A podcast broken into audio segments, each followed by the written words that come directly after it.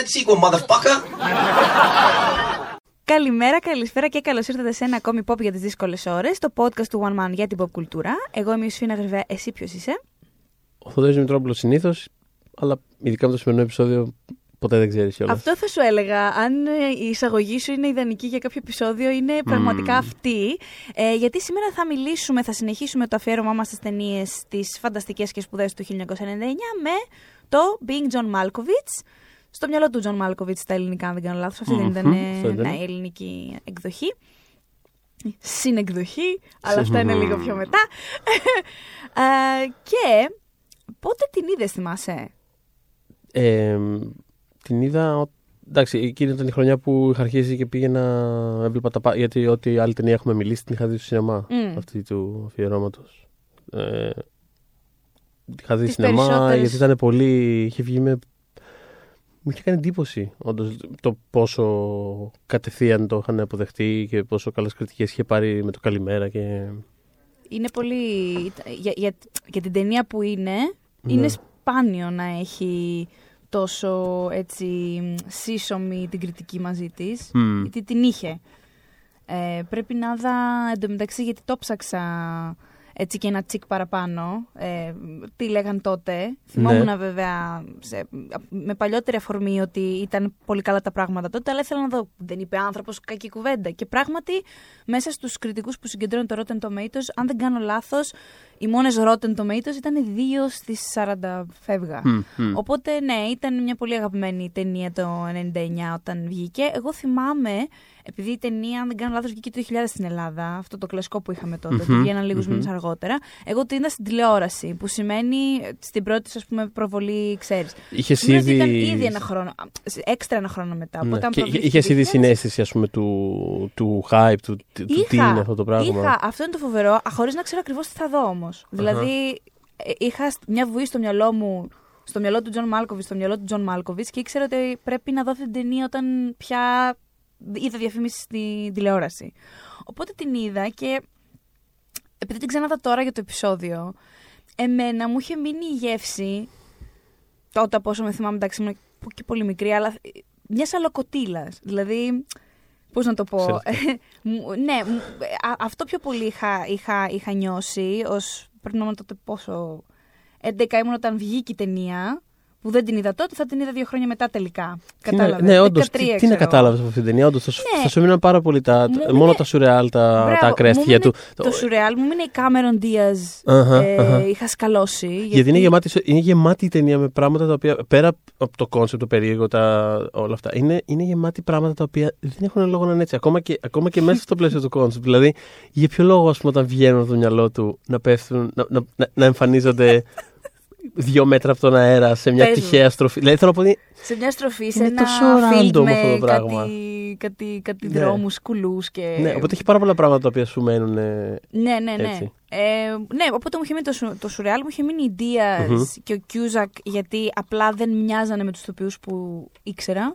Και ειδικά η Ως- Cameron Diaz τότε που θα τα πούμε και μετά ήταν σε μια φάση που ήταν τόσο στο πικ της και τόσο. ας Τόσο στο πούμε, πίκτη και τόσο, τόσο, αναγνωρίσιμη τόσο και τόσο- σεξι τόσο- ναι, αυτό. παρουσία στο μυαλό μας. Οπότε βλέποντας την έτσι, ναι. Καλά, καλά, εγώ δεν κατάλαβα Α. ότι, ότι ήταν η Cameron. Δηλαδή μου πήρε τι πρώτες σκηνές που του μιλάει, Α, θα, πά- θα πάω, ας πούμε, τον πίθηκο, as you do, στον ψυχίατρο. Α, Εκεί δεν δεν θυμάμαι να την αναγνωρίζω την Cameron. Πιο μετά κατάλαβα ότι είναι αυτή. Και επίσης μου είχε μείνει ότι. Κατα, καταλάβα, αργότερα θα, θα συνειδητοποιούσα γιατί βέβαια. Α, ότι Καταλάβαινα ότι έβλεπα κάτι μοναδικό τότε που το έβλεπα. Κάτι που δεν είχα ξαναδεί παρόμοιο Μμμ. με αυτή την έννοια. Μμ. Εμ, ε, τώρα που την ξανάδες, τι σκέφτηκες, γιατί είναι μια ταινία νομίζω που με πιο σύγχρονο φακό έχει και άλλα Τώρα που την layers. ξανά. Καταρχάς, καταρχάς θυμόμουν πάρα πολλά. Δηλαδή, δ- δεν θυμάμαι καν να την, αν, αν την έχω ξαναδεί από τότε. σω την είχα δει εκεί στις αρχές των Zeros που θα μιλήσουμε αργότερα για αυτό το δημιουργικό παρεάκι που κάνανε έτσι 4-5 μαζεμένες απίστευτα μεγάλες και σημαντικές ταινίες. σω εκεί, ας πούμε, να είχα κάνει ένα rewatch, αλλά τα τελευταία 15 χρόνια δεν πιστεύω ότι την έχω ξαναδεί. Μμμ. Αλλά αν με έβαζες, αν με έβαζες κάτω και ε, ας πούμε μου έλεγες πάμε ένα δεκάλεπτο τι πιστεύεις ότι γίνεται στην ταινία θα το έλεγα όλο. Ε, έστω και σε, Είχε μείνει έστω και τόσο, σε ε; γενικές γραμμές. Ναι, ναι, ναι. Wow. Δηλαδή τα θυμάμαι όλα τα, τα, τα beats από το. Από, το, από την Octavia Spencer. Θυμόμουν ότι έπαιζε η Octavia Spencer. Εγώ Ε, κάπου- Κάπου την είχα ξαναπάρει το εντυπωσιάστηκα. μυαλό μου. Το, το μάτι μου. Από το ότι σταματάει το, σαν- σταματάει το σανσέρ και είναι σε φάση. Αυτή δεν είναι. δεν Ναι, σταματάει ναι, ναι, το ναι, σανσέρ και τον ακριβώς. ε, βάζει στον Μμμ, όροφο. μμμ. Και του λέει 7,5-7,5. 7,5. Α, 7,5 είναι οκ.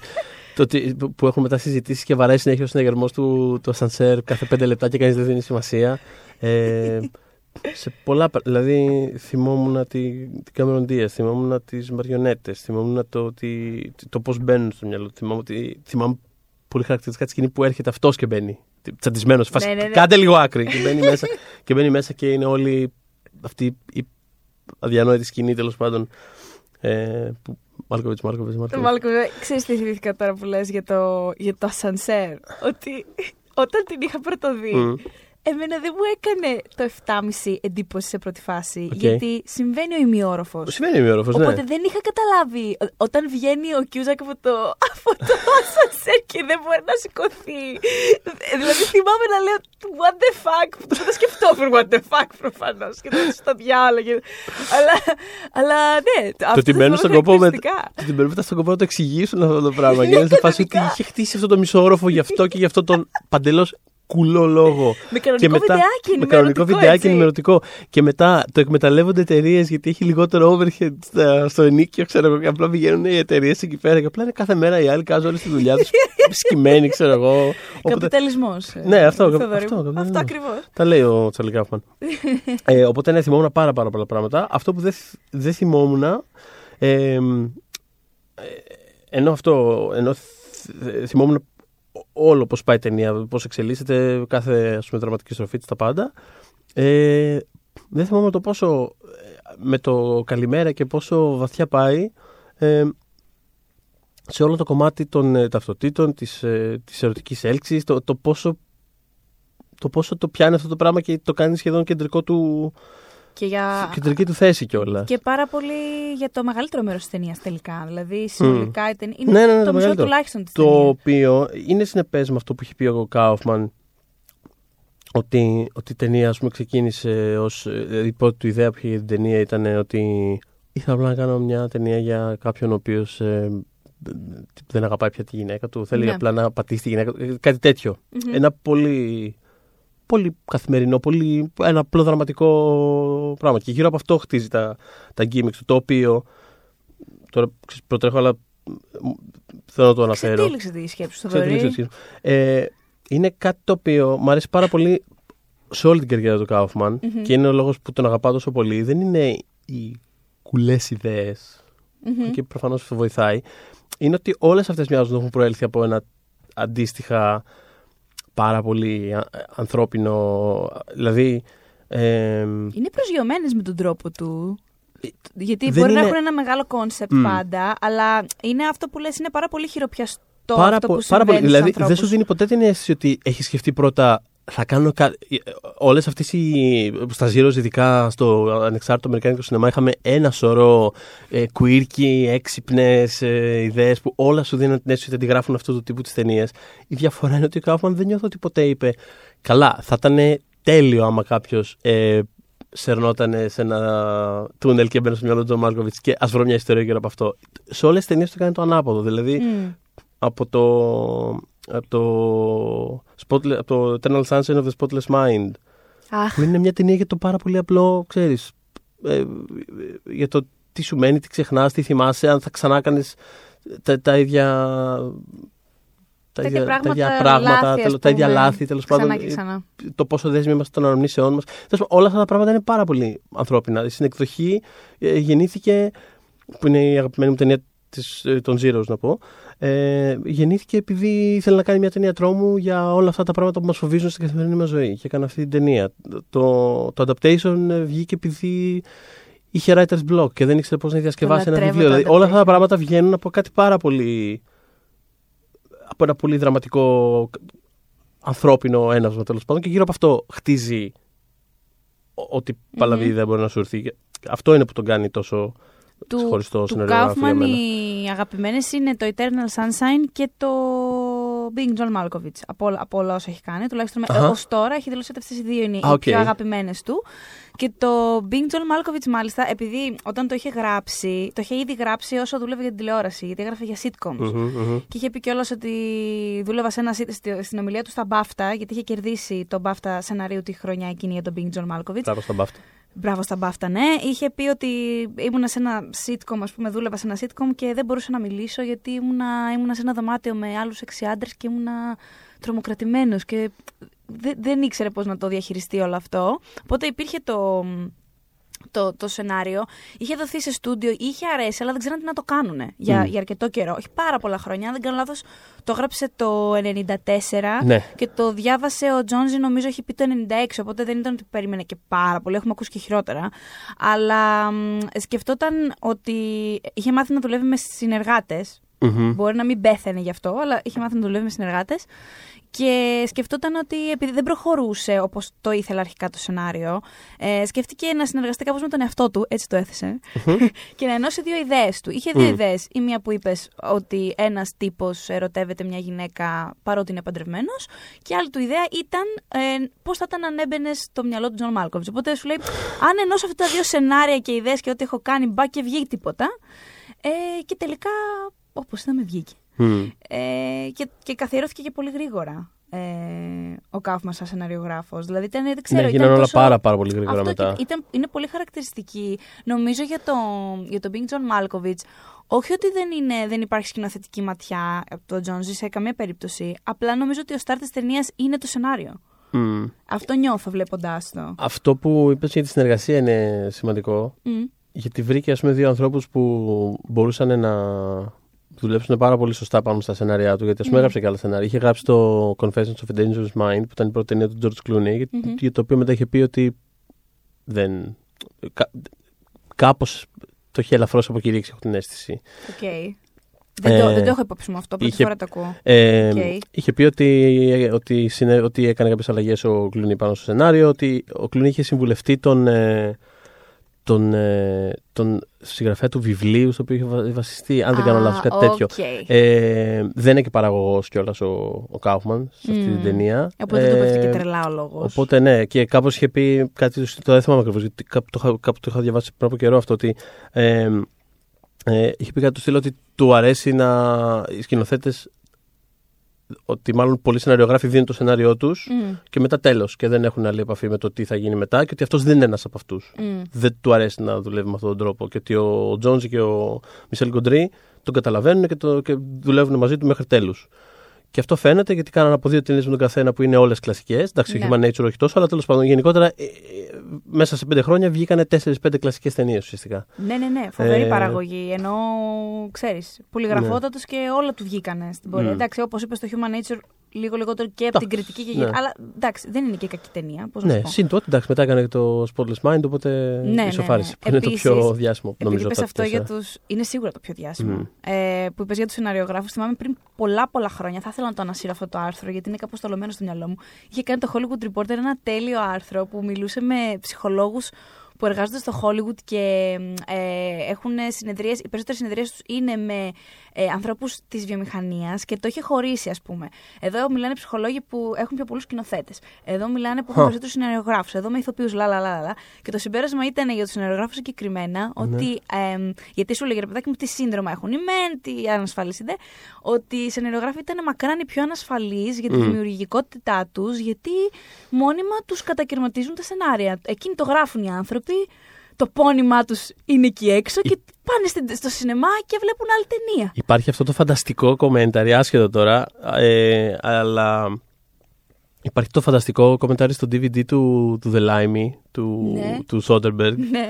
ε, που αν δεν κάνω λάθος αυτή είναι η ταινία.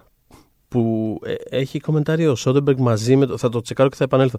Ε, νομίζω έχει ο Soderbergh μαζί με τον σενεριογράφο της ταινίας έχουν κομμεντάρι που, ο- που του είχε αλλάξει τα φώτα τέλος πάντων. Δηλαδή, ο Soderbergh της είχε αλλάξει τα, φω- του είχε αλλάξει τα φώτα του σενάριου. Γιατί αυτό πήρε στα χέρια του ένα ΑΒΓ γραμμικό σενάριο και το Lime είναι όλο Ναι, ναι, ναι. αναμνήσεις και πάμε, ερχόμαστε.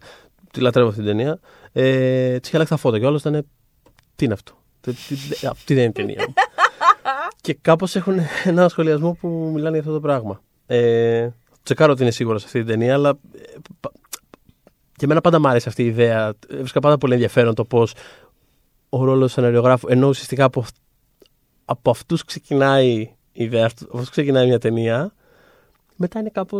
Προσωπικά τους πονά πάρα πολύ τους Ναι. σεναριογράφους. Γι' αυτό και είναι τόσο σπάνιο το να μιλάμε για σεναριογράφους με, με όρους ε, οτέρ, Ναι, όπως ο Κάουφμαν. ναι, ναι. είναι ναι. πολύ σπάνιο δηλαδή. Συνήθως είναι οι- οι σκηνοθέτες, ακόμα και αν δεν γράφουν, όπως ο Φίντσερ, ας πούμε, που δεν γράφει τις ταινίες του. Ναι, τα αλλάζει τα. Αλλά Ναι. είναι, αυτού είναι ταινίες. Δηλαδή δεν, δεν Μμ. υπάρχει κάποια αμφιβολία από Μπορεί αυτό. να μιλούσαμε σε άλλη βάση αν αφήνανε κάποια σενάρια όπως ήταν και επένευαν με άλλο διαφορετικό τρόπο. εντάξει, Αυτό, σίγουρα. εντάξει. Ε, τους θεωρώ αδικημένους. Είναι από τα αδικημένα επαγγέλματα για μένα. Τέλος πάντων όμως, τι πιστεύεις ότι ε, λέει περισσότερο αυτή η ταινία; Ο Κάουφμαν είχαν κάνει μια, συ- μια Μμμ. συμφωνία ο Κάουφμαν με τον Τζόνζι να μην εξηγήσουν ταινία. Οκ. Παρ' όλα αυτά την πάτησαν. Τη, την αθέτησαν μάλλον τη συμφωνία. Και κάποια στιγμή είχε αναφέρει ο Κάουφμαν ότι ε, ε, πιο πολύ έχει να κάνει με το celebrity obsession και ότι επειδή ε, ζούμε τη, τη, τη χαρά και τη λύπη μέσω ε, ανθρώπων που βρίσκονται στη δημοσιότητα, ε, επειδή η τέχνη ξεκινάει από τη ζωή, επειδή εμείς δεν βλέπουμε, δεν ζούμε τη ζωή μας στην πραγματικότητα, κάπως πεθαίνει η τέχνη. Το έχει παντρέψει έτσι. Σου λέει ότι η τέχνη, πρέπει, η τέχνη βγαίνει από τη ζωή. Ο κόσμος πια δεν ζει τη ζωή του, τη ζει μέσω ανθρώπων που βλέπει στα μέσα. Μμμ. Ε, οπότε σιγά σιγά θα αρχίσει να πεθαίνει η τέχνη. Αυτό ήταν στο δικό του μυαλό ένα μέρος του τι είναι το Being John Malkovich. Μμ. Γιατί εντάξει, προφανώς. Ναι, στο μυαλό του είχε και πάρα πολύ. Ήθελε να σπάσει και πάρα πολύ πλάκα με αυτή την ταινία. Το οποίο είναι εμφανέστατο. Δηλαδή, γελάς συνέχεια. Που γίνονται, γίνονται κάποια πράγματα άγρια με στην ταινία. Εγώ, φίλε, δεν θυμόμουν ότι την πιάνει την άλλη και την κλείνει μέσα στο. Ναι, ούτε εγώ, το, ούτε εγώ το θυμόμουν Ε, αυτό. Δεν θυμόμουν ότι την πιάνει και την κλείνει Μέσα στο κλουβί. μέσα στο κλουβί, σερνόμενη από τα πόδια. Εν τω μεταξύ, το Ναι, αλλά χαρακτήρα την του α- Κιούζακ το συχάθηκα. Το, ε. το. Το χαρακτήρα του Κιούζακ τον συχάθηκα. Ναι, ναι, ναι, και στο εγώ, και εγώ, Hollywood. και εγώ Τον πάρα πολύ. συχαίνομαι. Πάρα πολύ. Και, και το θεωρώ θριαμβευτικό το πώς τελειώνει αυτή η ταινία. Είναι, Ναι. είναι τρομερά self-hating. Ο- δηλαδή, άμα, άμα υπάρχουν κομμάτια του, του Kaufman μέσα στο Κιούζακ, έτσι όπως τον γράφει, που θεωρώ ότι υπάρχουν κάπως. Μπορεί, ναι. Εντάξει, επειδή, είναι, ο- επειδή ρε παιδί μου είναι ο. Τον κάνει να είναι μαριονετίστας, τον Μμ. κάνει να είναι αυτός που είναι πίσω από, πίσω από αυτούς από που την ερμηνεύουν, αφήγηση. πίσω από την Μπράβο. αφήγηση. Μμ. Δηλαδή, ουσιαστικά, εντάξει, δεν, δεν μπορώ να σκεφτώ ότι δεν δίνει κάποια κομμάτια του εκεί μέσα. ναι. Τον κάνει τόσο αντιπαθή, τόσο χωρίς χωρίς τίποτα εξηλαιωτικό Pathetic, απάνω του. εντελώς Του δίνει όμως. και το άσχημο. Το άσχημο του- του- του- τον παγιδεύει στο φινάλ. Τελείως. Του λέει δεν Ναι, έχεις ναι, καμία ναι. σημασία. Απλά θα κάτσεις και θα παρακολουθήσει τους άλλους να παίζουν. Πω, πω, πω. Ε, καλά, έχει, τε- έχει τεράστια θέματα. Δηλαδή δεν δεν γίνεται να κάνεις τις εκδοχέ τη Νέας Υόρκης και να στα καλά σου. Εντάξει όμως, κοίταξε να δεις. Έχουν περάσει πάρα πολλά χρόνια από τότε. Δεν Ναι. ξέρεις τι έχει δουλέψει μέσα του ο Ναι. Κάφμαν. ναι, δεν Και ξέρω. πού είμαστε τώρα. Δεν ξέρω γιατί έχει κάνει ελάχιστα πράγματα, οπότε δεν, δεν ξέρω. Ναι, ναι, έχει κάνει λίγα. Είναι πάρα πολύ επιλεκτικός. Όπως Ε. είναι και ο Τζόνζι. Πάρα πολύ Ο επιλεκτικό. Τζόντζι δυστυχώς έχει σταματήσει.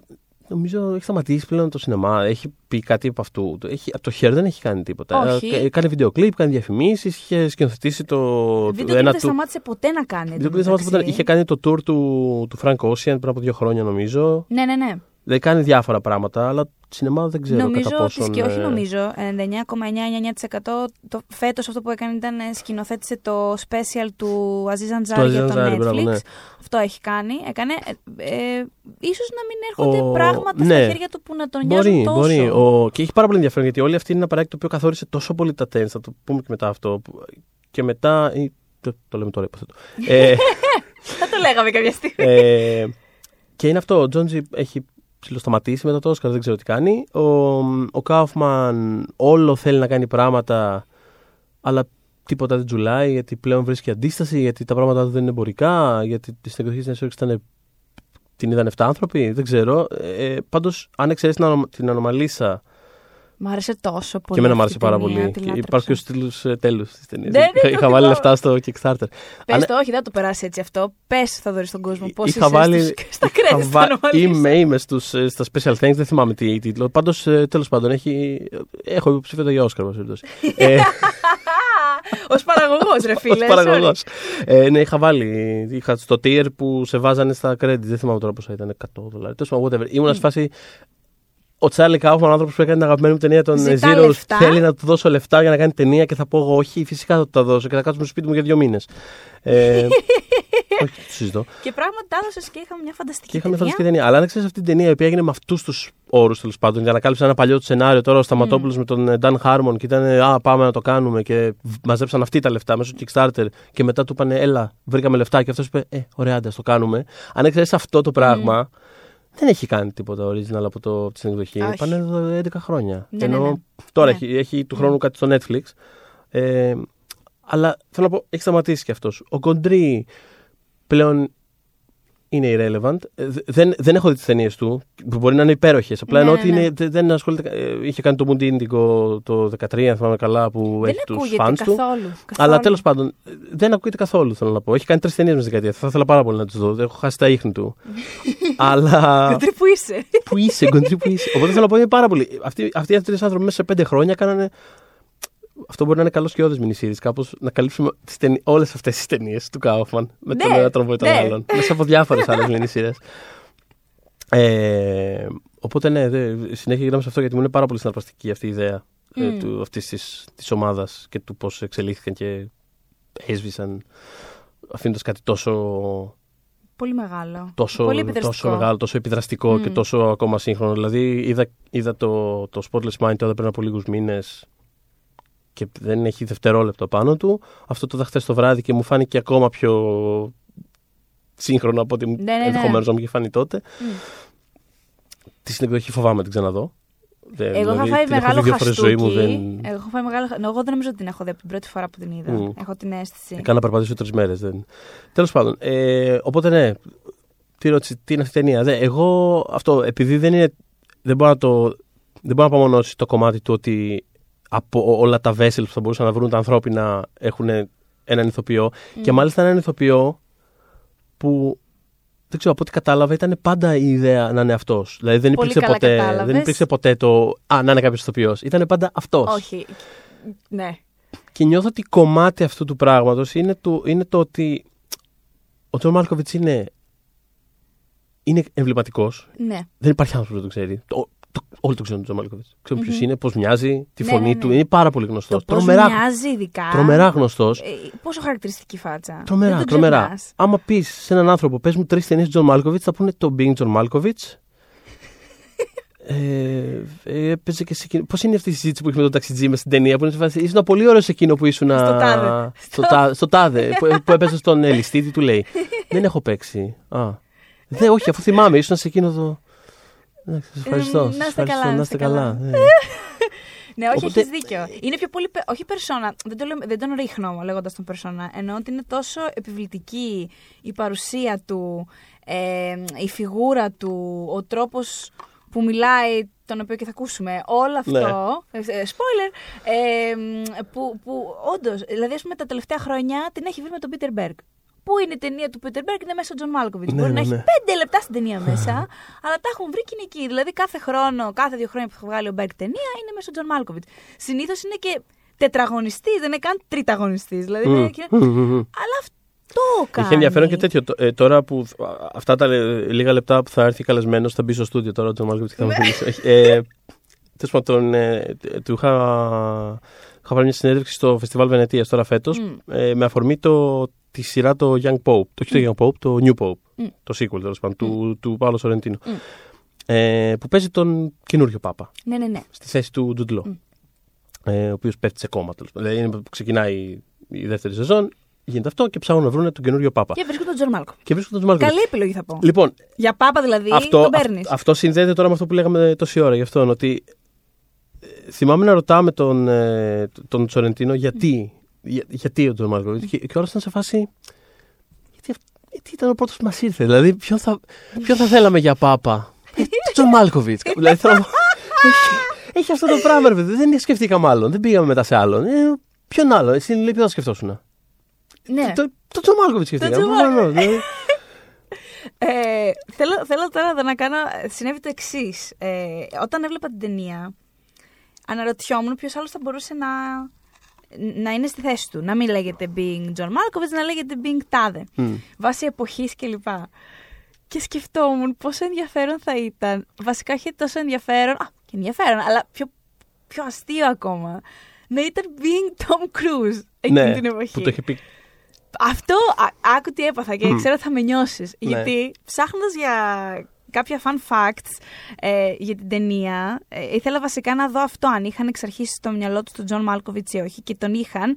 Ε, Μέρος της δικαιολογίας του, της εξήγησης που δίνει ο Κάουφμαν είναι ότι του αρέσει πάρα πολύ το επίθετό του και του φαίνεται πάρα πολύ αστείο όταν ακούγεται επαναλαμβανόμενο. Μάλκοβιτς, Μάλκοβιτς. Εξού και η σκηνή αυτή. Μπράβο, ακριβώς. Που μπαίνει ο ίδιος μες στο μυαλό ναι, του. Δεν ήταν μόνο το ταλέντο που προφανώς Τζον Μάλκοβιτς εντάξει, αλλά ήταν και έτσι ένας τόσο ποταπός λόγος ότι είναι πολύ αστείο το Μάλκοβιτς να το ακούς.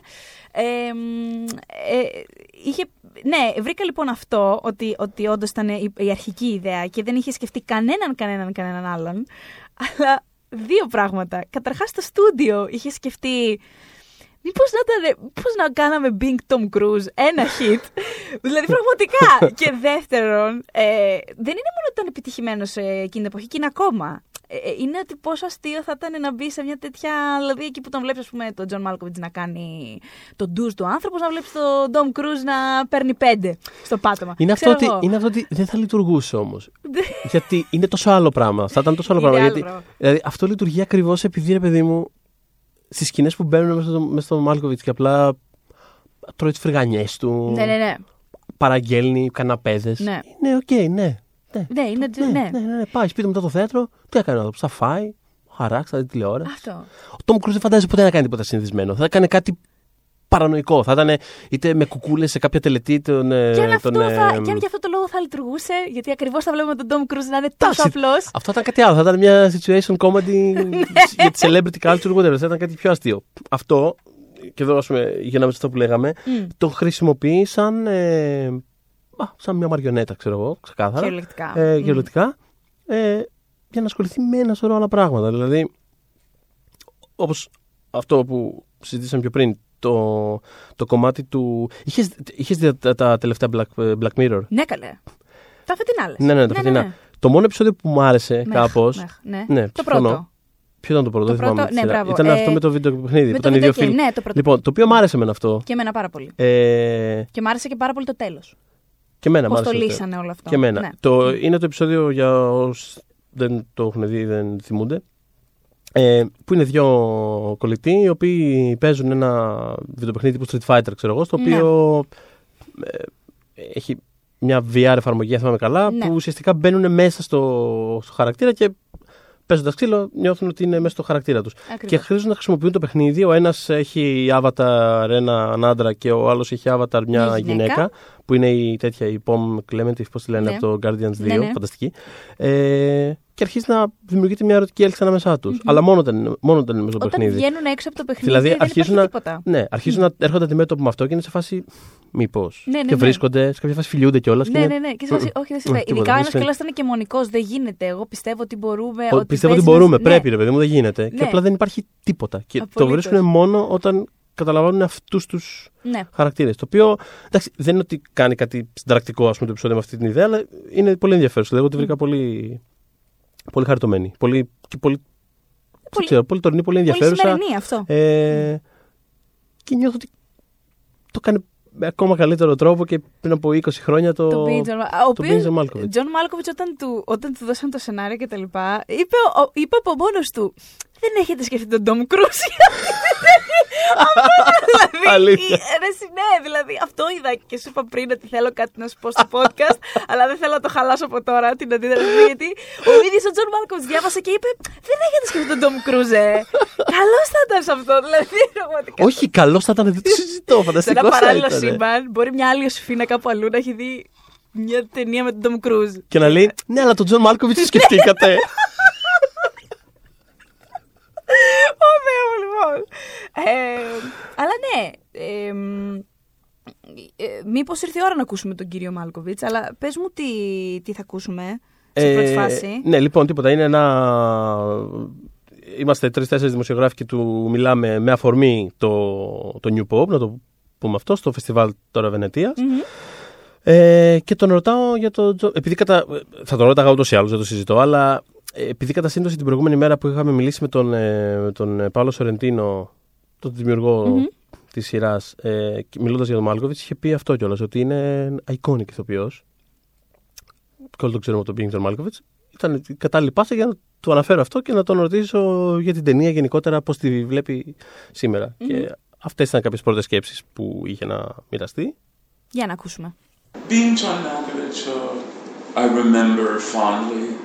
Uh, I thought the script was hilarious. I thought it was a terrific cast, as is this one, a very memorable cast. I, I speak outside of me. Um, uh, I thought they all did some of the very best work they did. Uh, Keener, uh, Johnny Cusack, Cameron Diaz. Uh, there were so many. Charlie Sheen was hilarious. Το cast λοιπόν. Ναι, ε, ε, εντάξει, μίλησε λίγο για το. Αυτό που αναφέρει για το cast είναι όντως πάρα πολύ ενδιαφέρον. Το συζητάγαμε και πριν ότι οι, πραγματικά οι πάντες. Οι πάντες. Δεν έχει μεγάλο cast η ταινία, αλλά όλοι είναι ε, είτε το, σε επίπεδο cast και δημιουργών, ε, είτε είναι όλοι στο peak τους, είτε με αυτή την ταινία εμφανίζεται απ' το πουθενά και είναι ε, τι είναι αυτό. Ναι, ναι, ναι, τι Ε, γίνεται. που ισχύει για τον Κάουφμαν και τον Τζονζ, σε μικρότερο βαθμό για την Κίνερ, γιατί είχε, είχε ήδη μια, ένα σύνολο έργου τέλος πάντων. Είχε ε, σε πιο ανεξάρτητο σινεμά, είχε κάνει κάποιες ενδιαφέρουσες ταινίες, αλλά αυτή ήταν η ταινία που όλοι την προσέξαν την Κάθριν Κίνερ, ήταν υποψήφια για Όσκαρ κιόλας. Ναι, ναι, ναι. Ε, για αυτό Συχαινότανε το τη ρόλο. Μαξίν, ε. Συχαινόταν τη Μαξίν. Συχαινότανε. Σε φάση λέει, σε- είχα, είδα μια δήλωσή της πολύ τολμηρή, πολύ έτσι σύγχρονη. ε, Αυτό, όχι. Δεν- Ναι. καθόλου δεν την ήθελα, δεν τη συμπαθούσα καθόλου. Τη ζωντάνεψε με έναν φανταστικό τρόπο. Μμ. την κάνει τόσο συχαμένη στην αρχή, αλλά δεν μπορείς να σταματήσεις να Ναι. ασχολείσαι μαζί της. Δηλαδή, πραγματικά καταλαβαίνεις από την πρώτη στιγμή γιατί έχει πάθει εμμονή ο άλλος. Αυτό ήταν πάρα πολύ σημαντικό γιατί πραγματικά και με τον ε, και με εκείνον και με τη Λότ, την κοπέλα που. τέλος πάντων τη γυναίκα του, του Κιούσακ, είναι Κιούσακ. τόσο. Ε, γίνεται αστραπιαία ό,τι γίνεται με τη Μαξίν. Και με τον Μάλκοβιτς στην ουσία. Δηλαδή, ουσιαστικά Μπράβο. πρέπει να μαγνητίσει τους πάντες γύρω της. Και έπρεπε να έχεις μια τέτοια ηθοποιό, γιατί αλλιώς Μμ. θα, θα κατέρρεε η ταινία. Θα Ναι. ήταν σαν να βλέπεις μια. Τώρα αυτοί οι άνθρωποι είναι τρελοί. Τι κάθονται τώρα και ασχολούμαι Αχα. με τα πεντάχρονα που ερωτεύονται σε μισό δευτερόλεπτο. Αχα. Αλλά έχοντας την Κίνερ, καταλαβαίνεις. Ναι, γιατί ναι, σε έχει ναι. μαγνητίσει και εσένα. Μμ. Καταλαβαίνεις τι γίνεται. Ναι. Ε, και έχουμε μετά και τον Τζον Κιούσακ και την Κάμερον Ντίαζ, οι οποίοι είναι, στο, είναι σε peak, ρε παιδί μου. Δηλαδή, ο Κιούσακ ε, είναι τη χρονιά πριν κάνει το High Fidelity Που έγινε. και ο Serendipity. χαμός, Και έτσι. ε, είναι στη φάση αυτή. Ε, Ο οποίος καμ- Κιούζακ είναι ίδιος αρουραίος στην ταινία. Είναι φοβερό ότι πώς το έχουν κάνει αυτό. Ο άνθρωπος μοιάζει με ποντίκι. δεν ξέρω. Δεν ξέρω τι- ε, οκ, μπράβο στο costume department τέλος πάντων. Συνέχισε. Γιατί ρε παιδί μου αντικατόπτριζε το μέσα αυτού του χαρακτήρα η εμφάνιση του. Πώς να σου το πω.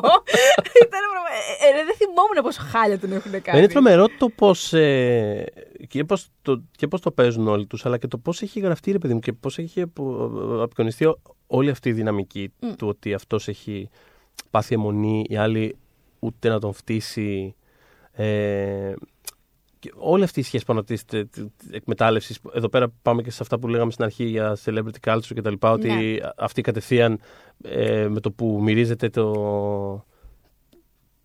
Ποιος. Δεν, δεν το ξέρω καν, δεν με νοιάζει καν, Ναι. αλλά λες ότι είναι γνωστός. Είπαμε ότι είναι γνωστός. Μμ. Άρα θα θέλουν άνθρωποι να βιώσουν το πώς είναι να είσαι στα, Τέλεια, οπότε στις μπορούμε να παντόφλες βγάλουμε σου για λεφτά. 15 από λεπτά. αυτό. Ναι, Μμ. ακριβώς. Ε, και να έχουμε και την Cameron Diaz, η οποία έχει βγει από ε, καταρριφμένη μέρη, Ναι. γάμο καλύτερου φίλου, δηλαδή είναι σε... Σε Σούπερ, σούπερ. και επίσης να σου πω σούπερ και κάτι, μου λείπει πάρα πολύ η Cameron Diaz. Ε, μου λείπει Διαφωνώ και πάρα εμένα πάρα πάρα όλο πολύ με αυτό. το ότι έχει σταματήσει. Ναι. Ε, ε, πάντα ψάχνω τα έχνη της. Θέλω να ξαναδεί. Μην εγώ Έχει κοιτάω. σταματήσει. Νομίζω ότι- Ναι, όχι, εννοώ ρε παιδί μου γιατί δίνεις συνεντεύξεις. Ε, ε, δεν είναι όσο. Προφανώς όταν έχεις να προωθήσεις κάτι δίνεις 50. Δεν δίνει 50, θα δώσει όμως δύο το χρόνο. Αχα. Ε, μ, και γενικότερα μένει στη, στην άποψή της ότι θεωρεί ότι έχει αποφασίσει σωστά να σταματήσει το σινεμά. Ναι. Δεν αποκλεί την επιστροφή της, αλλά λέει ότι επειδή για πάρα πάρα πάρα πολλά χρόνια είχε δώσει τη ζωή της στον κόσμο, Μμ. κάπως νιώθει ότι πλέον είναι δική της η ζωή. Αυτό. Δεν εννοεί... Το, δεν- το, ακούστηκε- έζησε, το έζησε το Being Cameron Diaz για λίγο και τώρα είναι Ναι, στη φάση. αυτό. Θέλετε λίγο τώρα να βγει το έλα το μυαλό Ναι, μου. αλλά το λέει με πολύ cool τρόπο. Αν αναζητήσει τις συνεντεύξεις, δεν το παίζει τύπου Α, είχα δώσει το, Καλά, τη δεν, α- ζωή μου. δεν αμφιβάλλω, δεν φαίνεται ναι, καθόλου είναι τέτοιος τρομερά τύπος. cool άνθρωπος, ναι. Απλά λέει ότι κοίτα, το, το έζησα τόσο πολύ. Πραγματικά έβγαζα πόσες ταινίες το χρόνο. Το να τα- ε, θέλω να είμαι με τον άντρα μου. Παιδιά δεν έχουν καν αποφασίσει ότι θέλουν να κάνουν ζωάρα. Ε, και το ζει. Αυτό Μμ. κάνει. Ε, και τέλος πάντων, ασχολείται είναι- με άλλα πράγματα διατροφές, Καλά κάνει. Βγάζει κάποια βιβλία σχετικά με αυτό και, και μια χαρά περνάει. Δηλαδή, Χαίρομαι εγώ και θέλω να είναι χαίρομαι. καλά. Ισχύει, Αυτό. ισχύει αλλά, αλλά μου λείπει. Δεν ξέρω, εμένα μου αρέσει πάρα πολύ σαν ηθοποιός. Δηλαδή, Είναι ε, πάρα πολύ ε, αυτό το χαρισματική. run των ε, ταινιών που είχε εκεί πέρα στο τέλος των 90s, ειδικά ε, με αυτές τις ταινίες που αναφέραμε, σύν τούτη είναι όλες φανταστικές. Για το γάμο του καλύτερου μου φίλου θα έπρεπε να έχει τουλάχιστον προταθεί για Όσκαρ. Είναι- Συμφωνώ, είναι- συμφωνώ, είναι συμφωνώ. Κλέβει την καταπληκτική. ταινία, κλέβει την ταινία. Δεν το συζητώ. Έτσι. Ε, Η οποία ήταν- άλλαξε τόσο πολύ στο Μάλκοβιτς ενώ στο εμφανισιακά που είπε ότι μ, για αρκετό καιρό, όχι τις πρώτες πες μέρες, για αρκετό καιρό όταν έβγαινε έτοιμη από το τρέιλερ της και πήγαινε να παρακολουθήσει κάποια άλλη σκηνή, να πάει στο σετ και έπιανε κουβέντα με κάποιον από το συνεργείο, συνειδητοποιούσε ότι δεν καταλάβαιναν ποια είναι. Ναι. Δηλαδή πέρασαν κάποιες μέρες για να καταλάβει και να καταλάβει και το συνεργείο ότι αυ- η Cameron Diaz είναι στο σετ και θα είναι έτσι. Την παίρνανε για άγνωστη. Ναι. Ε, Ε, δεν ξεχάσαμε κάποιον. Νομίζω, ε, θα, θα πούμε, απλά σκέφτομαι αν έχουμε κάτι άλλο να πούμε για αυτούς. Ε, φαντάζομαι όχι, τίποτα. Απλά ξέρεις, συνέχεια επιστρέφω σε αυτή τη δυναμική που έχουν, ρε παιδί μου, αυτό το, το τρίγωνο, το κεντρικό, το οποίο πραγματικά το βρήκα συναρπαστικό. Μμ. Δηλαδή, η, η Κίνερ με την, ε, με την Diaz χρησιμοποιώντας τον Μάλκοβιτς καθαρά σαν. Ε, well, σαν, σαν μαριονέτα, θέλω να πω Ναι, συνέχεια. ε, Ναι, πες ξέρεις. μαριονέτα. Μα Ναι, είναι ναι. σαν μαριονέτα. Τι να κάνουμε. Ναι. Ε, ναι, όχι, τίποτα, το βρίσκω φανταστικό. Και καλά, μέσα σε όλα αυτά επίσης δεν αναφέραμε, γιατί είπαμε διάφορα για τον Μάλκοβιτς, αλλά δεν είπαμε πόσο καλός είναι σε αυτή την ταινία. Δηλαδή, Ναι. θέλω να πω ότι ο ίδιος, σαν ε, το πόσα γελία πράγματα κάνει. Αυτό Δηλαδή, μιλάμε πήγα, για τρομερά γι' αυτό θαραλέα γε- ερμηνεία. Δηλαδή, κάνει, γελάω. Να σου πω το σημείο που αρχίζει και κάνει κάτι κουλά μέσα στο δωμάτιο. Και χορεύει, Με, με την που το- πετσέτα. ναι, ναι, ναι. Που, Ναι, που, που, εντάξει. του λέει αυτή ουσιαστικά λέει στον, ε, στον Κιούζακ, ε, χρησιμοποίησέ τον σαν μαριονέτα. Κάνε, Ναι, κάνε ναι, ένα ναι. show. Κάνε ένα Μμ, show. μμ. Και όλος αρχίζει και κάνει. Ε, ο Μάλκοβιτ του μεταξύ είχε ζητήσει και από τον Τζόνζι και από τον Κάουφμαν να εντείνουν τη σάτυρα. Μμ. Γιατί επειδή είχε να κάνει με, το, με την εμμονή με τα celebrities και είναι ο ίδιος ένα, ένα celebrity, ε, ήθελε να γελιοποιήσει πάρα πολύ τον εαυτό του, γιατί θεωρεί ο ίδιος ότι είναι πολύ γελοίο αυτό το πράγμα που γίνεται γύρω από αυτή την κουλτούρα. Α. Οπότε ε, τους τσίμπαγε πάρα πολύ, τους ενοχλούσε πάρα πολύ. Θέλω κι άλλο. Θέλω Φαίνε- κι άλλο, θέλω κι φαίνεται άλλο, αυτό θέλω σε κι άλλο. όλη αυτή τη σκηνή που, που μπαίνουν στο υποσυνείδητό του. Ναι. Εκεί προς το τέλος που είναι, που κυνηγούνται, που η, η Λότε κυνηγάει την ε, Κίνερ, τη Μαξίν με όπλο Ναι, σε- μέσα σε στο έξαλλη κατάσταση, υποσυνείδητο ναι. του, του Μάλκοβιτς και περνάνε από διάφορες στιγμές της ζωής του που τον κοροϊδεύουν στο σχολείο ναι, και κατουράει το γλυκάκι. και κατουράει και είναι, στο, είναι σε ένα ραντεβού με μια τύψα η οποία τον γιώνει τελείως και αυτός κοιτάει την κάμερα σε- με, με ένα στυλ σε φάση τι έγινε τώρα, τι, τι μου είπες αυτή. Ναι. Ε, το οποίο τε- τε- διασκέδασα πάρα πολύ αυτή, τη- αυτή τη σεκάνς. Ε, καλύτερο του Inception. Ε, ναι. Ε, Όχι. αν, ανέτεια επίθεση. Ωραίο το Inception, όχι, μας άρεσε. Ωραίο, Απλά λέμε ωραίο. ότι είναι καλύτερο. Μ' άρεσε, Αυτό. μ' άρεσε το Inception. Ναι. Δεν τρελάθηκα, αλλά μ' άρεσε. Ε, ήταν πολύ φαν. Ε, φαν αυτό, βασικά. Ήταν πολύ φαν. Διασκέδασα αυτό. Διασκέδασα πάρα πολύ με το Inception. Ναι. Ήταν αυτή η εμπειρία μου. Διασκεδαστικό. Ε, μ, Εγώ από όλα είμαι του Interstellar, θα πω. μ' αρέσει πολύ και το Interstellar. Αυτό το Interstellar. Anyway. ναι.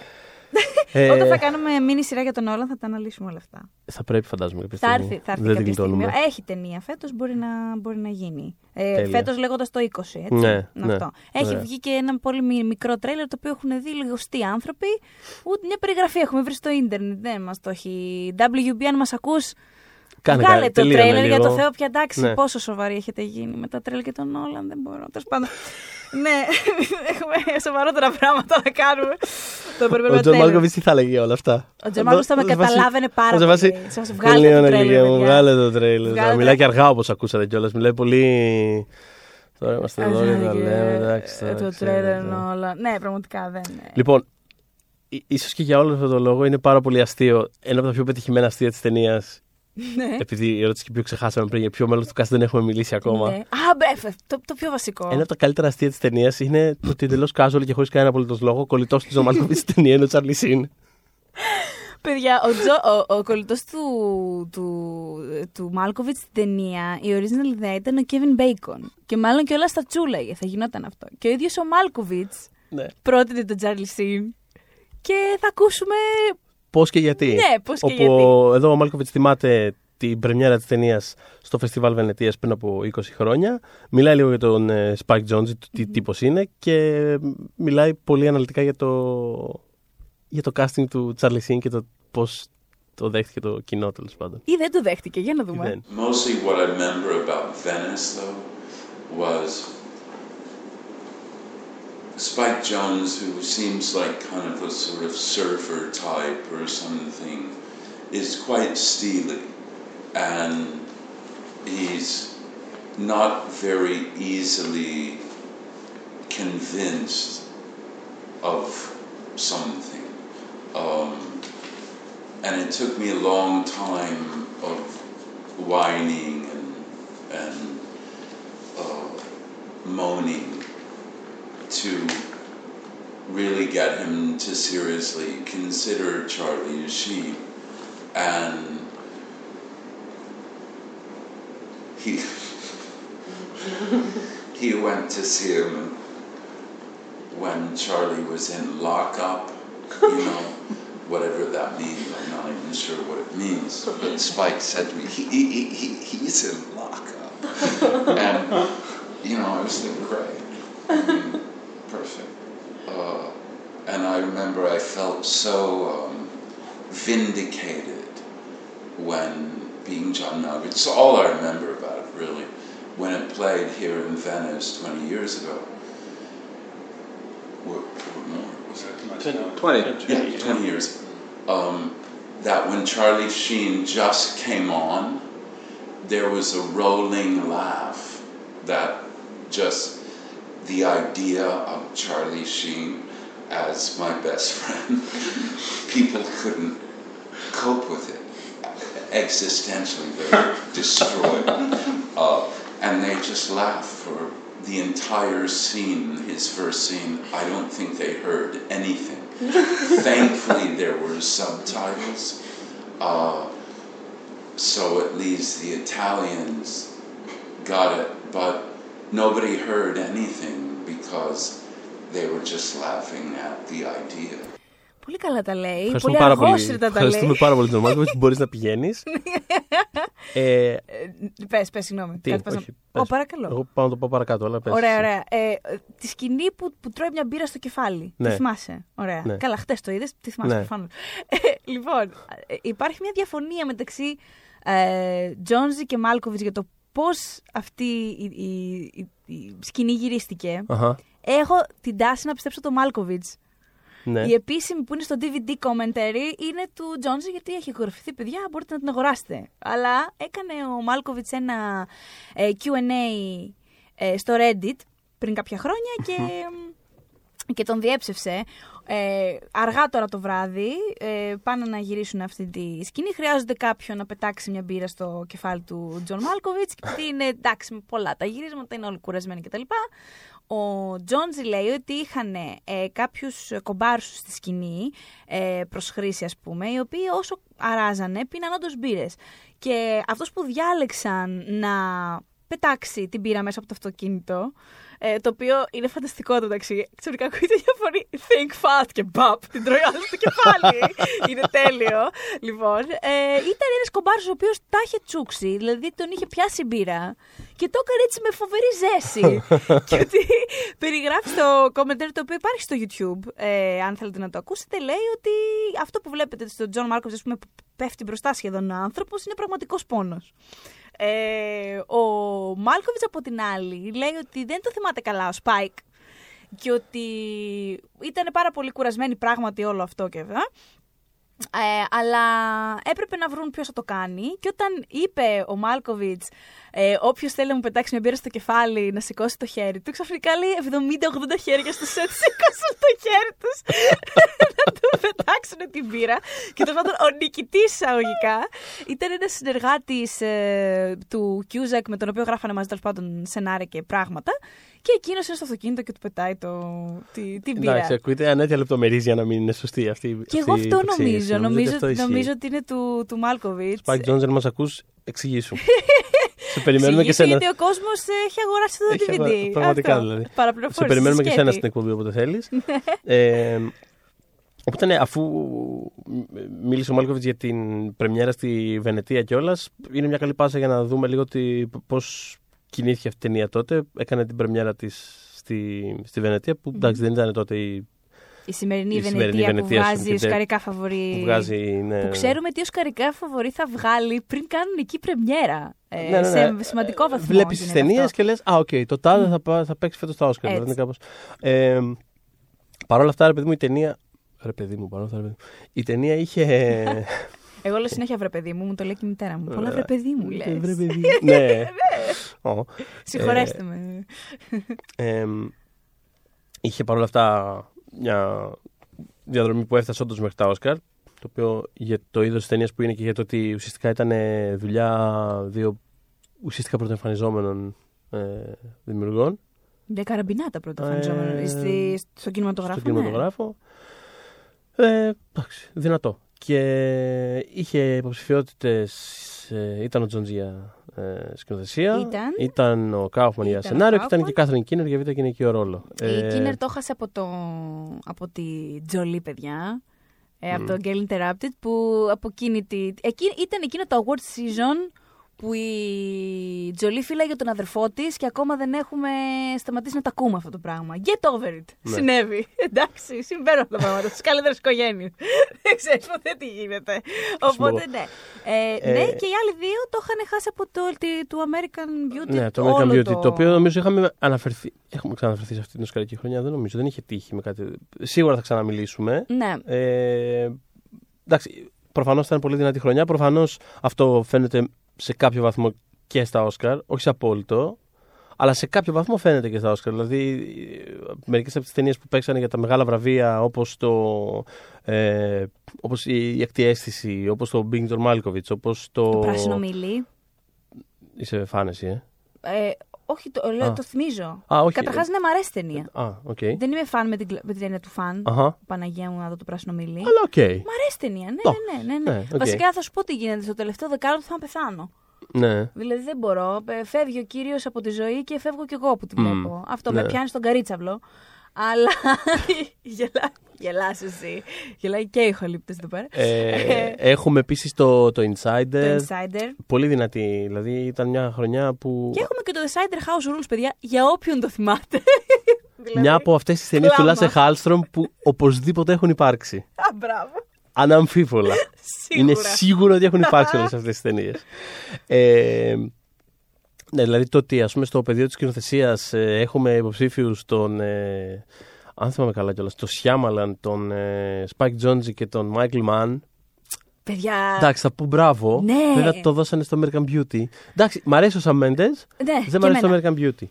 Τέλος πάντων, σε κάθε περίπτωση, δυνατή χρονιά, φαίνεται και στα Όσκαρ. Είχε Ε, πει ο Ρότζερ Έμπερ τότε, για όποιον δεν τον γνωρίζει, είναι ο μοναδικός κριτικός κινηματογράφο. Έχει φύγει πια από τη ζωή, αλλά είναι ο μοναδικός κριτικός κινηματογράφος που έχει δικό του κιόλας αστέρι στη- στο Αχα, Hollywood του αχα. Walk of Fame. Είναι αγαπημένος κιόλας, νομίζω και δικός σου Θοδωρή.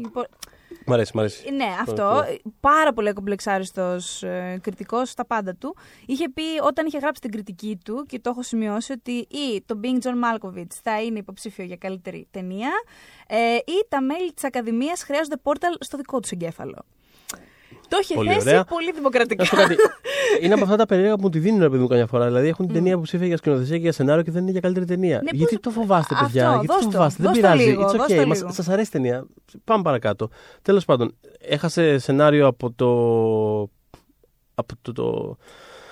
Έχασε Όσκαρ σενάριο από το σενάριο του, του δημιουργού του True Blood ε, για το American Beauty. Alan έχω να Paul, πω παιδιά, εγώ. τον λένε τον άνθρωπο. Τέλος Ε, πάντων. ε, το έσταξε στο φαρμάκι σου. Δεν ξέρω, εγώ απλά facts λέω. ναι. Ε, τέλος πάντων, ε, αυτό που θέλω να πω είναι ότι ακόμα και με δεδομένο το πόσο άρεσε στην Ακαδημία η ταινία, το Ναι. American Beauty και ότι ήθελε να της δώσει πολλά Όσκαρ, μπορούσαμε να έχουμε δώσει σενάριο στον Bing John Malkovich. Νομίζω ότι αυτό θα μπορούσαμε να το έχουμε κάνει ως Ακαδημία. Ναι, Ναι, Ακαδημία, ναι, έτσι ναι, δεν είναι, και ναι. Τόσο, σε- αυτό που λέγαμε πιο πριν, τόσο ταινία σενάριο. Αυτό. Δηλαδή, αν θες κάτι να της Δηλαδή, ναι, δώσεις, πραγματικά. δώστε στο σενάριο. Δεν Δώσε χρειάζεται σενάριο. να δώσεις. Επίσης, ο, την επίσης Κίνερα, ο ας John πούμε. Malkovich θα μπορούσε να είναι υποψήφιο για β' αντρικό ρόλο. Ου, Θα μπορούσε, δεδομένου ότι το κέρδισε ο Ξεκάθαρα. Michael Caine για μια ταινία που, δε, που κυριολεκτικά δεν υπάρχει. θα μπορούσε ο John Malkovich να είναι έστω υποψήφιος σε αυτή την κατηγορία. Οπότε ο Ρότζερ Έμπερ τα κόκαλά του τρίζουν ακόμα. Εγώ αυτό νιώθω. Ναι. Αυτό. Ε, Εμ, Τέλος πάντων, σε κάθε περίπτωση, πολύ δυνατό το ότι είχε τέτοια παρουσία. Κέρδισε και μπάφτα η ταινία. Δηλαδή, γενικά είχε- ήταν μέσα σε όλο αυτό το παιχνίδι. Το ότι Μα δεν, Και γι' αυτό είχε φτάσει και στα δικά μου αυτιά τη δεκα... Μμ. 12χρονη Μμμ, και μμμ. ήξερα να το δω, ας πούμε. το να ότι συντονιστώ. δεν υπερεκτιμήθηκε κιόλας. Δεν υπερεκτιμ... Δύσκολο να υπερεκτιμήσεις μια τέτοια ταινία, αλλά το ότι δεν ρε παιδί μου κέρδισε 7 Όσκαρ και μετά καθόμαστε να συζητάμε ήταν πολλά. Πώς μεταξύ μετά το βλέπουν άνθρωποι που δεν είναι απαραίτητα για αυτούς. Και να λένε τώρα αυτό ήταν ταινία, είναι οσκαρικό τώρα. Το ότι δεν μπήκε σε αυτή τη συζήτηση βοήθησε και όλα στην ιστεροφημία της, πιστεύω. Δηλαδή, πολύ είχε... σωστά. Δεν το είχα σκεφτεί αυτό. Έχεις πάρα πολύ δίκιο. Είχε το. Είχε το ξέρεις, ήτανε ήταν το τόσο όσο. Τόσο όσο υποτιμημένη τέλος πάντων στα Όσκαρ πάντα, αλλά και μέσα στο παιχνίδι, έτσι ώστε και τη δική της φήμη να, να χτίσει και πάνω στη φήμη της να να χτιστεί αυτή η επόμενη πενταετία που αναφέραμε και στην αρχή με, τις, ε, με το, που βγήκαν μετά το Human Nature, το, ναι, ναι, ναι. το, Spotless Mind και το, και, το Adaptation. Α, το Adaptation, το adaptation είναι πιο μετά, ναι. Και αργότερα η, mm. η συνεκδοχή. Σήμερα πιστεύεις θα γινόταν; Εγώ θεωρώ με αναγκαστικές αλλαγές. Σήμερα θα γινόταν, με έναν. Φουλ όμως. Ε; Θεωρώ ότι στέκεται πάρα πολύ. Στέκεται σήμερα. πάρα πολύ. Σήμερα θα γινόταν, θεωρώ, με έναν τρόπο πιο. Αυτό που λέγαμε στην αρχή κιόλας. Με έναν τρόπο που θα βάζει πολύ, πιο, θα βάζει πολύ μπροστά το concept και το. Καλά, και αυτή το βάζει μπροστά βέβαια. Αλλά θέλω να πω ότι θα ήταν πολύ πιο. Ε, κοινική, να το πω τέλος πάντων, για, mm. για την εξυπνάδα της, για το πόσο έξυπνη είναι, θεωρώ. Γιατί, θα πιο εξυπνακίστικη ταινία. Θα είχε πιο, καλύτερη πιο, συνέστηση του εαυτού της. Πιο κοινική κάπως. Δεν ξέρω, δεν, δεν ξέρω. Μπορώ να το πω αλλιώς. Θα ήταν πιο Σήμερα η κουλτούρα είναι πάρα πολύ φτιαγμένη γύρω από τέτοιες μετα-ιδέε ε, για το celebrity culture, για το πώς φτιάχνονται οι ιστορίες, για, για όλα αυτά τα πράγματα. Είναι όλα πολύ πιο. Είναι πιο, πολύ πιο συνειδητοποιημένο. Είναι όλα πολύ πιο συνειδητοποιημένα. Αυτό. Mm. αυτό δεν είναι και με αυτά που λέγαμε και την άλλη φορά για το χιούμορ σήμερα, για το πόσο όλοι έχουν πιο πολύ συνέστηση του, του τι λένε, πώς το λένε. Και... Της συμπεριφοράς. Ναι. Ε, οπότε οπωσδήποτε έχει θέση αυτό το πράγμα σήμερα. Απλά αυτό βλέποντας το σήμερα το βλέπεις σαν κάτι σχεδόν ρομαντικό. Δηλαδή, παρό, παρόλο το πόσο. Ναι, γιατί είναι και πολύ μελαγχολικό. Πάρα πολύ μελαγχολικό. το φινάλε αρέσει τη ταινία. Εμένα με διαλύει. Ε, πάρα πολύ. Νιώθω μια δικαίωση για τον αρουραίο Κιούζα. ε, ναι, που καταλήγει όπως καταλήγει. Ε, σε σχέση με, με άλλες ταινίες του Κάουφμαν με διαλύει λιγότερο. Δηλαδή στην εκδοχή και το Eternal Sunshine με, με πιο ναι. πολύ. Είναι λίγο στη μούρη μπάτσα. Σαφώς. Ε, είναι, δεν ξέρω, είναι τόσο. Όλη η ταινία είναι τόσο απρόσμενη. Αυτό δηλαδή mm. θέλω να το τονίσουμε πάρα πολύ αυτό γιατί πραγματικά αξίζει. Δεν, δεν είναι απλά έχω μια περίεργη ιδέα και ξέρεις, είναι μετά έξυπνα γραμμένο και ωραία παιγμένο. Είναι ότι είναι όλο τόσο απρόσμενο συνέχεια. Δηλαδή. Mm-hmm. Και αυτό φτάνει μέχρι το, μέχρι το φινάλε. Δηλαδή το ότι επιλέγει να κλείσει αυτή την ταινία μέσα από τα μάτια του, του παγιδευμένου Κιούζακ. Του αρουραίου. Ναι. Και μετά απλά είναι η εικόνα πάνω στο κοριτσάκι. Κάπως παγώνει ενώ πέφτει μες στη θάλασσα. Πάει σε ένα slow motion, παίζει η μουσική του. Του Καρτεμπέργκουλ θέλω να πω είναι. Anyway, όποιο είναι, μπράβο του που λέει μουσική. ε, ενώ η, Λότη με την, ε, με τη Μαξίν. Ε, τέλεια. Κάπως έχοντας παίξει όλο αυτό το παιχνίδι ταυτοτήτων, κάπως έχουν βρει την, την ισορροπία τους, έχουν ναι, βρει ναι. τη χημεία τους. Mm. Δεν ξέρω, το βρίσκω κάπως μελαγχολικό και θρηβευτικό ταυτόχρονα. Mm. Είναι, πα, είναι, πάρα πολύ, είναι πάρα πολύ μελαγχολικό, αλλά είναι και όλη η ταινία. Δηλαδή, στη διάρκεια όλης της ταινία. Γιατί έχουν όλοι κενά, όλοι ψάχνουν να βρουν κάπως κάτι που τους λείπει και το βρίσκουν παίζοντας έναν άλλο ρόλο. Αυτό που, αυτό που λες θα κρατήσω, γιατί ας πούμε βρίσκω πολύ ενδιαφέρον με το που μπαίνει η Λότη στο κεφάλι του, του Μάρκοβιτ και βγαίνει μάλλον. Ε, έχει κατενθουσιαστεί. Έχει ενθουσιαστεί, Και τι τον έχει δει να κάνει, έχει πιει ένα καφέ, νομίζω, ε, κάτι καφέ. Είναι στο ντουζ, νομίζω. Στο ντου... Μπράβο, είναι μπράβο, στο είναι στο ντουζ. Ε, ο άλλος έχει το καφέ και τα δημητριακά, μπράβο. Ναι. Ε, και τον έχει δει να κάνει. Απλά τίποτα. Απλά βγαίνοντας, εκείνη λέει ότι.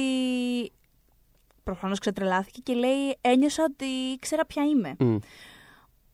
Και νομίζω για το σήμερα, σε σχέση με το σήμερα, γιατί πλέον έχουμε τα social media και αν το celebrity culture τότε ας πούμε ήταν ε, πολύ παρεμβατικό στις ζωές μας, τώρα αυτό το πράγμα έχει διωγγωθεί σε δυσθεώρητα ας πούμε ύψη, ε, μέσω Instagram και όλων αυτών. Ότι εκείνη ας πούμε, τι, τι, φαντάσου πόσο τεράστια κενό είχε μέσα της, που μπήκε μέσα στο μυαλό κάποιου άλλου ανθρώπου που έκανε ένα ντουζ και αισθανόταν ότι ήξερε ποια είναι. Γιατί, γιατί εκείνος στον οποίο μπήκε το κεφάλι του, ας πούμε, ε, στο κεφάλι του, ε, είναι πιο σίγουρος ε, για τον εαυτό του. Οπότε, ε, ουσιαστικά και στο ναι, σήμερα λες ότι, να, εγώ ας πούμε βλέπω την τάδε φωτογραφία της Kim Kardashian, σου λέω τώρα εγώ, Και θα ήθελα να είμαι στα παπούτσια της για μία μέρα, γιατί νιώθω ότι η εικόνα της, όπως, μου, όπως τη βλέπω, ε, βγάζει μια γυναίκα πάρα πολύ σίγουρη για τον εαυτό της και νιώθω ότι έτσι θα ήθελα να είμαι. Όχι απαραίτητα για την εμφάνιση της και όλα αυτά.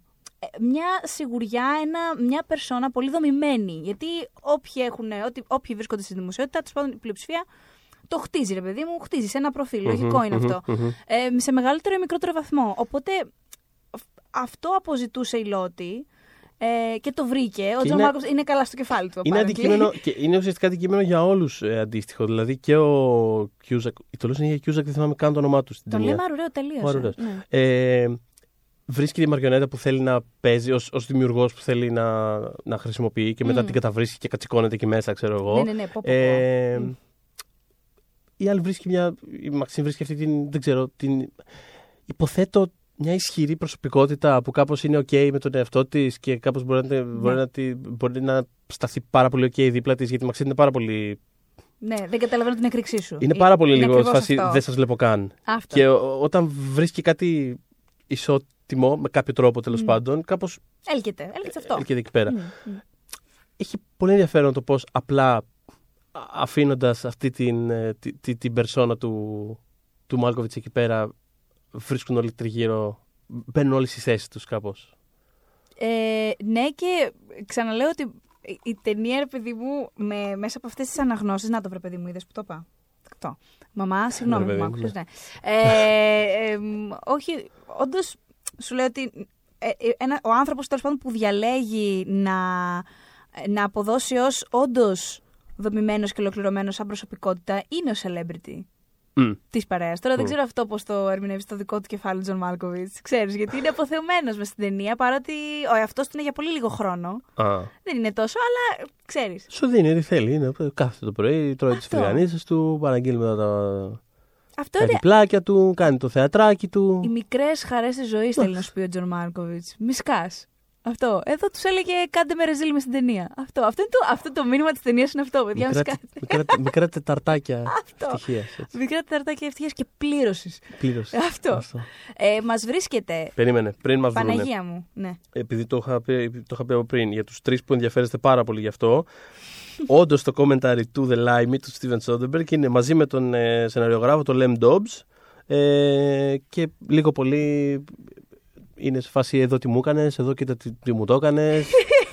είναι, κατα... είναι, είναι ένα αριστούργημα, δηλαδή η ταινία είναι ένα αριστούργημα, το commentary track είναι άλλο τύπο αριστούργημα. Οπότε, Οπότε The κλείνουμε- Lime, κλείνουμε έτσι. αυτό. Ε, και αφού περάσαμε τον καημό του Θοδωρή, γιατί έπρεπε να το εννοείται, θα μας βρείτε στο ε, YouTube account, One Man GR, μία λεξούλα, ε, στο Spotify, στα iTunes, στο SoundCloud και στο Castbox. Νομίζω ότι δεν έχω ξεχάσει κάτι. Α, καλά, προφανώς στο oneman.gr, εντάξει, ξέρω εγώ, ναι. Και τώρα, ε, ατάκα νομίζω είναι λίγο προφανής. Ε, πριν πούμε ατάκα, Τι; να πούμε απλά ε, ότι ε, μας, εμάς είπες που μας βρίσκουν. Τον Τζον Μάλκοβιτς που έκανε τον κόπο να έρθει μέχρι το στούντιο για το επεισόδιο θα τον βρίσκουν στο New The Pop, New Pop έτσι. όταν προβληθεί στη νέα σεζόν από την Κοσμοτέ TV. Ε, και, Και τι έρχεται; και τι έρχεται; Halloween έρχεται. Έρχεται Halloween. Ε, συνεχίζουμε ε, τις επόμενες κάθε εβδομάδα του Οκτώβρη συνεχίζουμε και κλείνουμε σιγά σιγά το, αυτό, το, αυτό το αφιέρωμά μας στις ε, ταινίες του 1999. Τα επόμενα δύο επεισόδια θα μας βάζουν σιγά σιγά σε Halloween κλίμα, Έτσι, έτσι, θριλεράκια. θριλεράκια. Ε, μπορείτε να υποθέσετε ενδεχομένως ποια είναι. Ε, και... Τα λες και επιτυχημένα. Ναι. Και... μ, ξέρω εγώ. Τζον Μάλκοβιτς. Μάλκοβιτς, Μάλκοβιτς. Μάλκοβιτς. Μάλκοβιτς. Μάλκοβιτς. Μάλκοβιτς. When we making that sequel, motherfucker? Να κάνω την γαργάρα. Αυτό πραγματικά θα το κάνω ritual. Όντως. Θα το ηχογραφήσουμε κάποια φορά. Το γράφω ήδη. Θα το βάλουμε. Α, όντως. Θα το κρατήσω. Τέλεια. Το βάλτε στο- Μπορώ να κάνω βάλτε στο στο τέλος. Ως credit scene, βάλτε στο τέλος. ναι. Λοιπόν.